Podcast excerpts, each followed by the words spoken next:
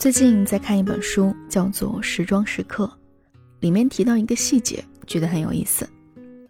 老牌港星张小慧，在负债二点五亿且官司缠身的时候，依然坚持每天穿搭精致的出庭。打完官司回家路上，还要去花店买束花。他说：“我需要勇气、睡眠、时间和 looking extremely good。”打官司是心理战，若是样子憔悴又心切，一副被打败的样子也就不用打了。我很喜欢这个故事，因为越是在不如意的时候，越能看出一个人的勇气和心理。你的穿搭有的时候就是生活中的氧气和力量，帮你撑过一些难熬或者重要的阶段。我和身边的朋友们聊了聊，好好穿衣意味着什么。希望你也能从日常穿搭中找到属于自己的乐趣。朋友复古，好好穿衣是每天早上的仪式。我以前注重穿搭是因为虚荣心，希望自己和别人不同。工作久了，逐渐变成了一种仪式感。每天早晨洗漱之前，我就会把今天可能要穿的衣服都拿出来，然后放一块认真的挑。是同色系的套装，还是叠穿混搭？选什么样的鞋子，配什么样的包，那个搭配的过程会让我觉得很快乐。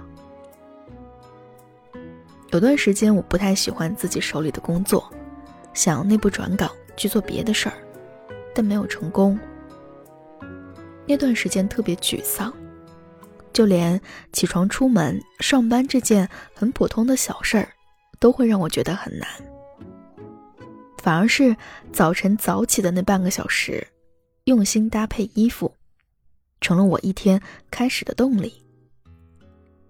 好像是搭好衣服，我就有勇气面对公司那一坨工作。每天的 to do list，大大小小有二十多项。但是我每天的第一项，都是让自己 looking good。也是那个时候，逐渐形成了一种心理暗示：穿搭好了，我也就准备好了。朋友西贝说，穿西装的那一年，我也变成了大人。以前我不太在意穿着打扮，觉得穿舒服了就很好。后来去时尚杂志工作，很多场合都需要 dress code，被要求穿得更正式合体的衣服，而且经常采访那种气场很强的大佬们，穿上西装会让我很有安全感。但随着工作时间的加持，从自媒体到杂志，每一份工作都是高密度的成长和蜕变，我逐渐从职场小白。变成了可以独当一面的大人。以前我要靠穿西装扮演一个成熟的大人，现在不用西装，我也可以很成熟。如今再看待穿搭，它绝不是我应付工作的武器，而是我区隔工作和生活的界限。就像我不会穿着一件吊带裙去采访一样。但当我换上吊带连衣裙的时候，我就知道，接下来的时间完完全全属于自己。最后，朋友魔人生分享他的故事。我一直觉得穿衣风格是内在建构的结果表现，先构建内在更加重要。去加拿大留学之后，我从内到外都开始变得更加 open 了。也更加自信了，最大的体现就是在穿衣风格上。以前甚至不敢尝试 sexy 的风格，心理压力不小，觉得穿着暴露会让周围人怎么看呢？穿无袖上衣去上班，我都会觉得不好意思。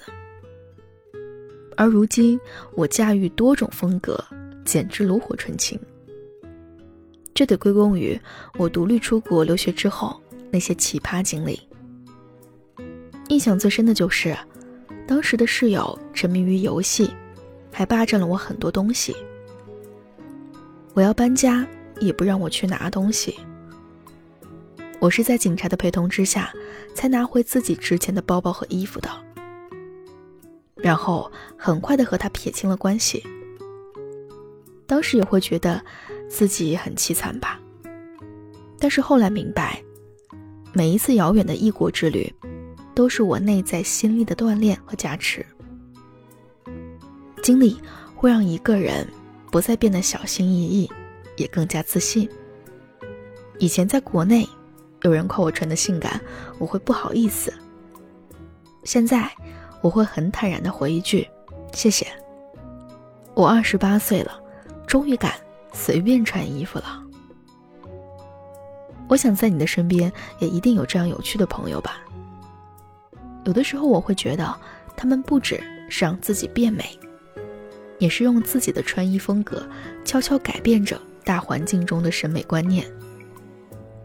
其实并不是建议你怎么穿搭，只是希望你可以更认真的对待自己，不用刻意改变自己去迎合别人，也不用跟随潮流去取悦异性。